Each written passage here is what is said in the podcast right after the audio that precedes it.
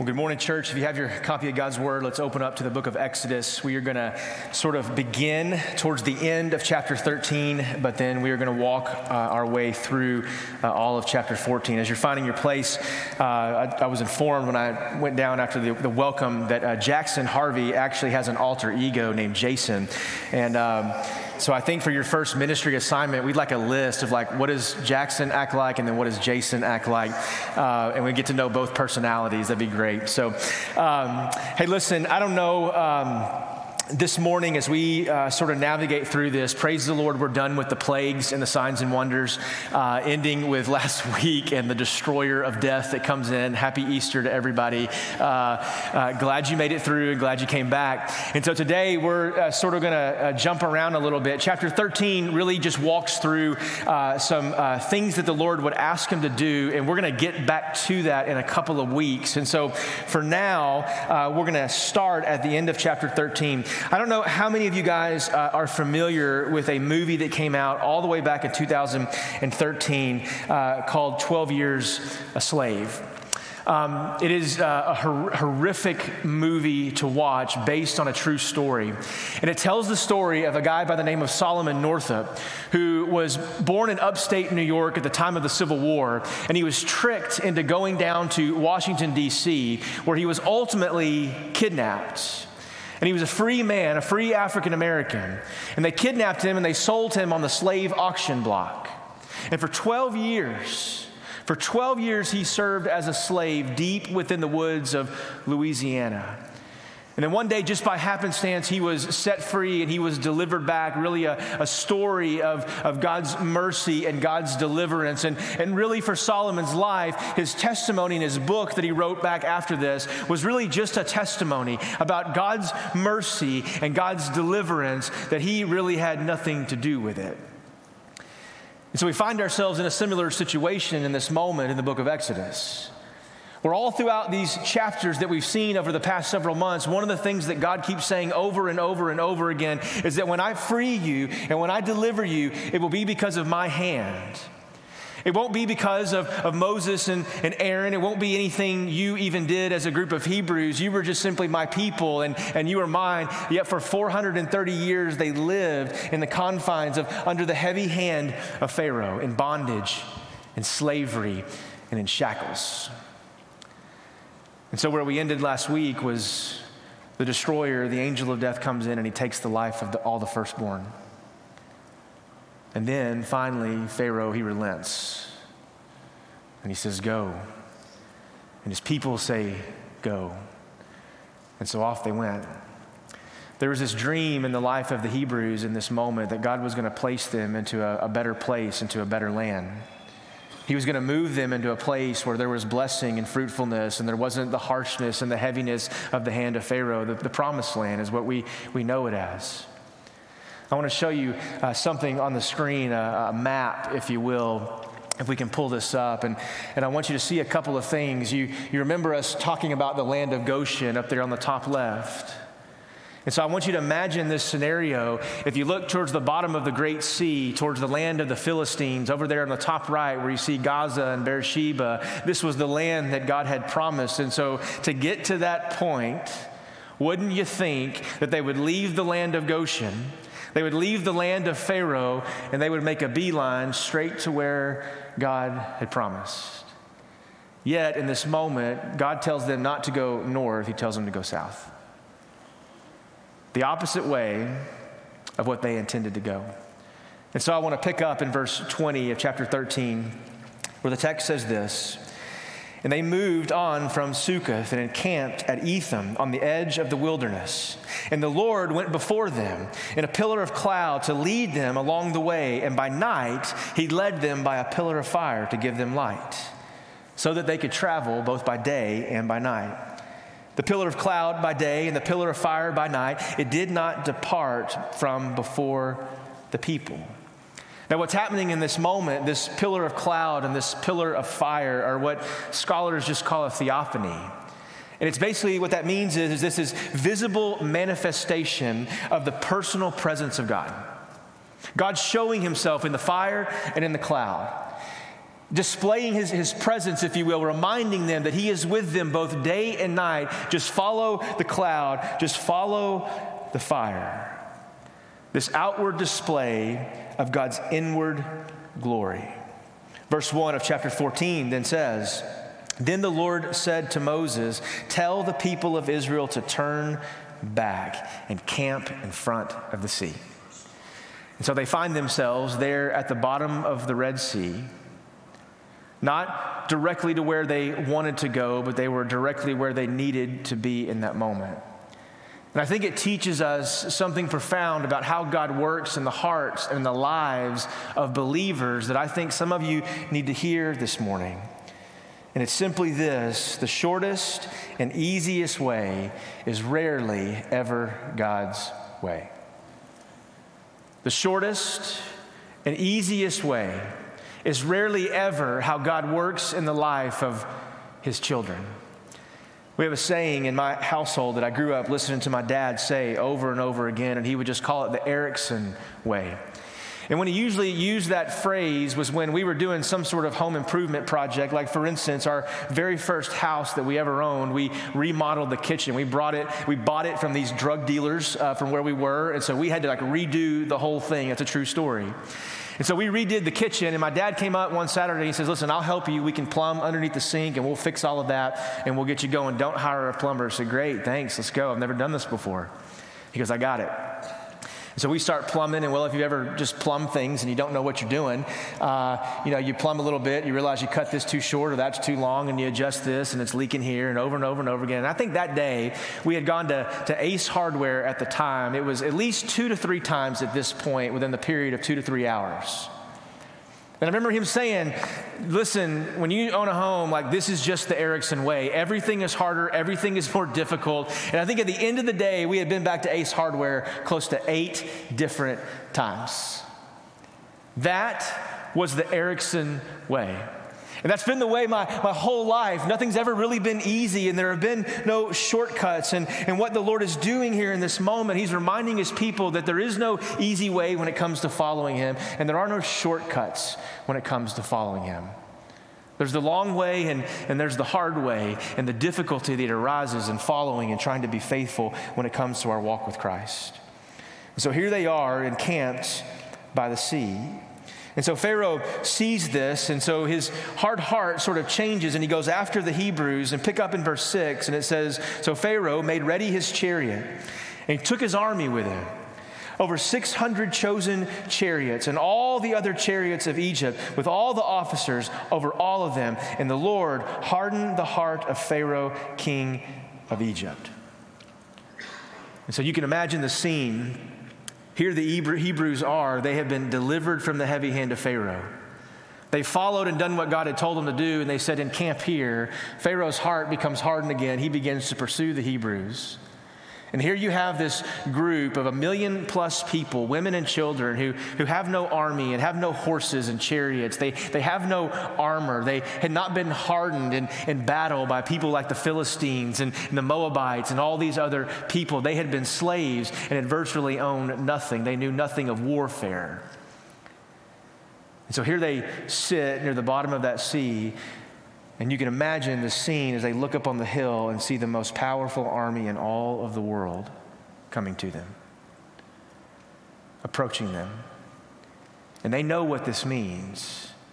They know that this means their, their ruin and their devastation. Notice what it says in verse 10. It says, When Pharaoh drew near, it says, The people of Israel lifted up their eyes, and behold, the Egyptians were marching after them, and they feared greatly. A couple of things about that that I think are uh, imperative for us to understand and to know and, and, and, to believe. When, when Pharaoh draws near, the people of Israel do something in this moment that was really devastating to their hearts. And instead of looking up to the Lord, they looked out amongst them in front of the circumstances before them. And they became fearful, not in a fear of the Lord, but they became fearful of the fear of Pharaoh and his army and the things that were right in front of them. Aren't we guilty of this too? Aren't there times in our life where we can sing about the goodness of God and the faithfulness of God, and we really believe that, yet when something goes wrong, or something doesn't go our way, or we experience a, a, physical sickness or a broken relationship or a, or a loss of job or income or whatever that is, what tends to happen often within our hearts is we forget to fear and to trust the Lord, and rather we just fear the very thing that's right in front of our face. And so the Hebrews in this moment, they feared the army of Pharaoh and, and forgot to fear the Lord their God. But then notice what happens. And so they cried out to the Lord. They finally get back there, but then they, they say something that's quite strange in verse 11. They then say to Moses the, the most incredulous question that one could ask up to this point. He says, Is it because there are no graves in Egypt that you have taken us away to die in the wilderness? What have you done in bringing us here? Like, think about this for just a moment.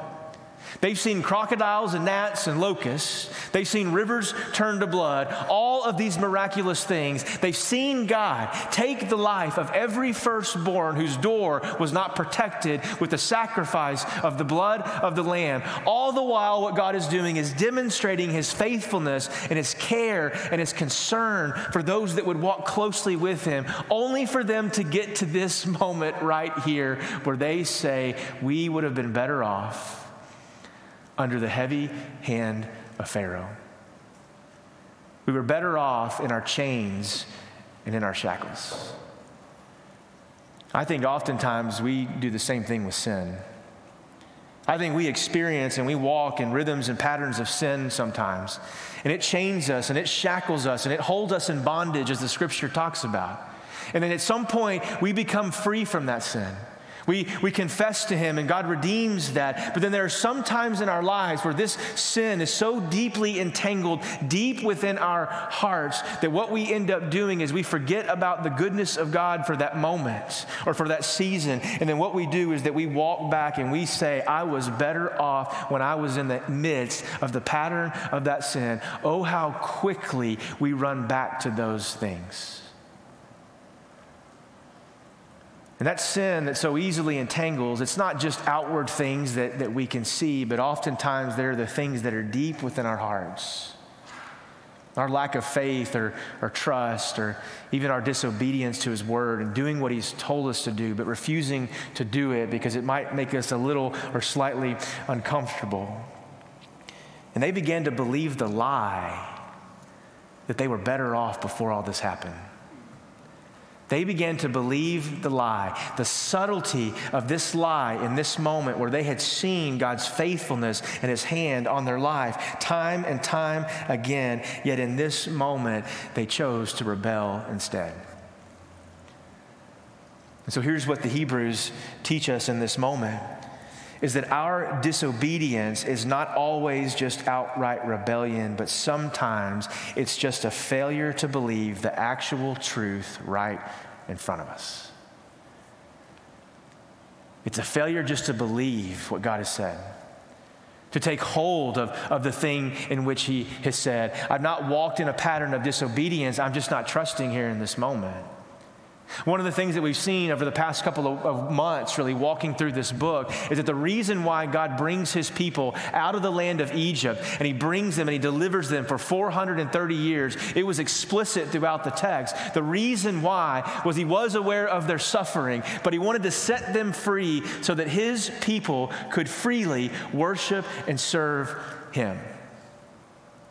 Broken from the chains of sin, from the heavy hand of Pharaoh, to set them free so they could worship him.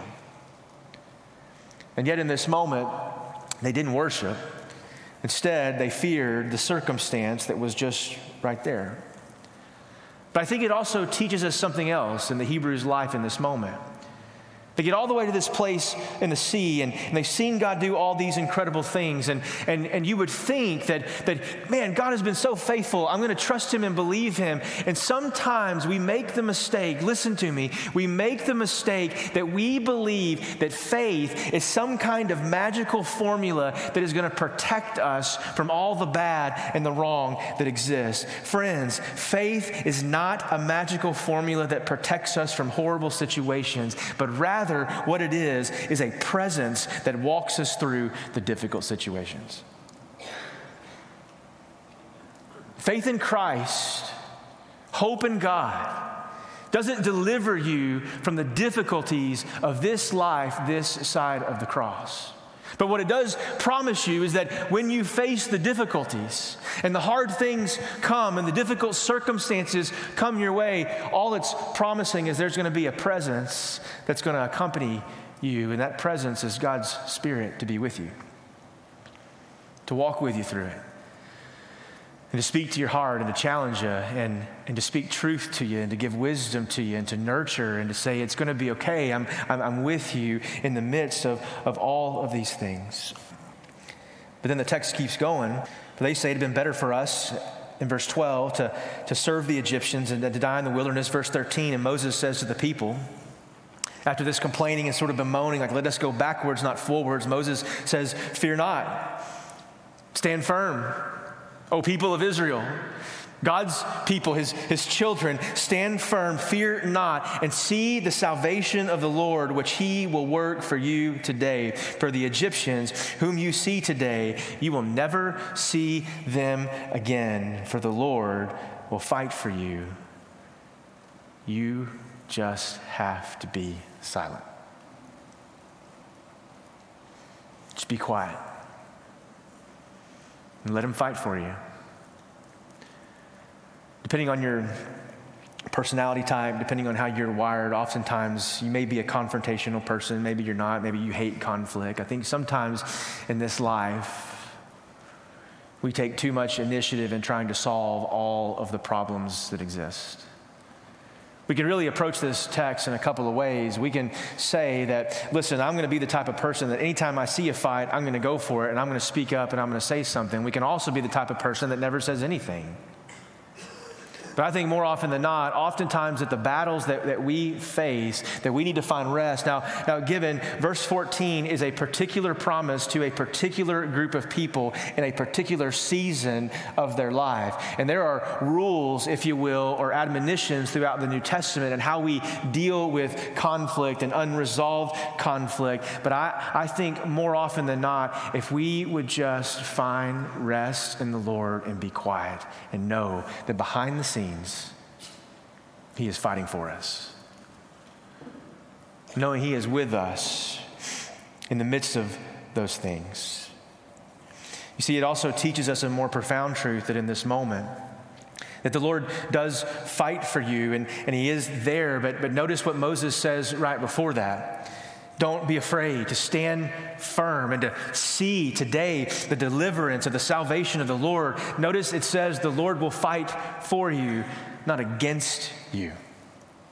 And those are big differences in the midst of the text that exists. God is there. And, and, and what this truth, I think, tells us, even though it's a particular promise, but I think it is helpful in reminding us today that some of you perhaps don't believe the truth that God is for you that God does contend for you, that He does care about you, that He does know your circumstance. In fact, He knows the circumstance better than you actually understand and even know the circumstance. Even if you have all of the information and all of the facts, God still, in His infinite wisdom, certainly knows best. Instead of getting worked up, Every time something doesn't go your way, be still and let Him contend for you. I think the Hebrews forgot in this moment something that perhaps we can forget. And the truth of it is, is this God doesn't bring you through difficult circumstances to abandon you in your time of need. He doesn't bring you out of the heavy hand of sin and bondage, out of the heavy hand of Pharaoh and the shackles, only to see you become devoured later on and forget about you and to neglect you and to abandon you. The Hebrews in this moment had forgotten that. They thought God was almost a sadist at this moment, that he would, he would let us go through all of these things only to deliver us into the hand of Pharaoh. And now, instead of dying back in Egypt, now we're going to die in the wilderness which to them in that moment seemed much worse. God doesn't bring us through difficult circumstances to abandon us during our times of need. But secondly, in regards to that, we can rest in times of trouble. not because of the absence of danger, but because God promises to be with us through the danger. We rest because He's there with us. God was there in the midst of the camp that, that He had told them to go to, the, the place where He said, This is where you will set up, and this is where you will be. God's presence was, was with them in the midst of that, even as the danger approached over the horizon, and the most powerful army in all of the world came forth. And the Lord said in verse 15, Why do you cry to me? You tell the people of Israel to go forward. You lift up your staff and stretch out your hand over the sea, and you divide it, that the people of Israel may go through the sea on the ground. Verse 19. Then the angel of God, who was going before the host of Israel, moved, and he went behind them, and the pillar of cloud moved, uh, moved from before them and stood behind them, coming between the host of Egypt and the host of Israel. And there was a cloud, and there was darkness, and it lit up the night without anyone coming near the other all night. Then Moses, verse 21, stretched out his hand over the sea. And the Lord drove the sea back by a strong east wind all night, and he made the sea dry land, and the waters were divided. And the people of Israel went into the midst of the sea, but on dry ground the waters being a wall to them on their right hand and on their left. And the Egyptians pursued and they, they go in after them into the midst of the sea, all of Pharaoh's horses and all of his chariots and all of his horsemen. And in the morning, watched the Lord and the pillar of fire and a cloud look down upon the Egyptian forces, and he threw the Egyptian forces into panic, clogging their chariot wheels so that they drove heavily. And the Egyptians said, Let us free, flee from before Israel, for the Lord fights for them against the Egyptians. One scholar pointed something out this week that I'd never noticed or seen before. When we think about military technology within today's terms, we think of, of quite an array of advancement fighter jets and uh, laser guided missiles and all kinds of things that technology has sort of brought. And when we come to the text, oftentimes in Exodus, we will read through and pass over things like he had his horses and his chariots and his best captains. And, and what this scholar contended for that I, that I thought was insightful, he says, think about it for this moment. He says, this was the most powerful army, the largest army that existed. They were, at the moment, the most technologically advanced civilization that had the most advanced weapons. And here were these little Hebrews that were, that were walking out of the land of, of Pharaoh, and they didn't have the weapons, they didn't have the shields, they didn't have the swords, they didn't have the chariots, which were meant for fighting and contending in battles. And so here they come trying to, to capture the Hebrews. And, and how was it that God stopped the most technologically advanced civilization at the moment? What he did and how he stopped it was through a little bit of mud and a little bit of dirt. And the reason why that's significant is because later on we'll see in the Old Testament them talking about this idea of not trusting in horses and in chariots, but rather trusting in the Lord our God. And I think it's a reminder for us today. Military weapons and planes and those things, they're not bad. We should have them to protect. But ultimately, what we are resting in is not the advancement of technology, though we say thank you and, and more of it. We, we are grateful for it. But ultimately, our hope is not found, our deliverance is not found in the horses and in the chariots. It is found in the Lord our God. And we, as a, a church, as a people, as a country, we should never forget that. We're trusting in, in Him and believing in Him and not doing as the Hebrews did in this moment, not undermining military, not undermining weapons in no way, but our hope for deliverance is in the Lord our God. Verse 26, then Moses, then the Lord said to Moses, Stretch your hand out over the sea, and the water can come back upon the Egyptians upon their chariots, upon their horsemen. So Moses stretched out his hand over the sea. The sea returned to its normal course when the morning appeared. And as the Egyptians fled into it, the Lord threw the Egyptians into the midst of the sea. The waters returned and they covered the chariots and the horsemen of all the host of Pharaoh that had followed them into the sea, and not one, not one of the greatest army that existed in this moment remained. But the people of Israel walked on dry uh, land through the sea, and the waters being a wall to them on their right and to their left. So Israel sees this, then notice their response in verse 31. Israel saw the great power that the Lord used against the Egyptians, so the people feared the Lord and they believed the Lord and his servants. God's been saying, My whole purpose in delivering you out of the hand of Pharaoh is so that you would fear me and worship me. When you see that word fear there in 31, what it's saying is they began to do just that. They began to worship and, and to fear him. And God reminds them over and over and over again because he's rich in love and he's slow to anger. And he's full of compassion for his children and for his people. Do you know he's rich in love and slow to anger towards you this morning? Do you know he's full of compassion for you? And he cares about you? And he knows your circumstance and he knows your need. You see, the Lord ordains trials in our lives so that we will learn to trust him and fear him, like the Hebrews. He's growing that trust. When there is no way, God makes the way. A little over two years ago, Haley and I began a process of trying to see what the Lord would have for our life. We were very content where we were serving in South Dallas. We loved our church, we loved our people, we loved our school, our relationships, all those things. And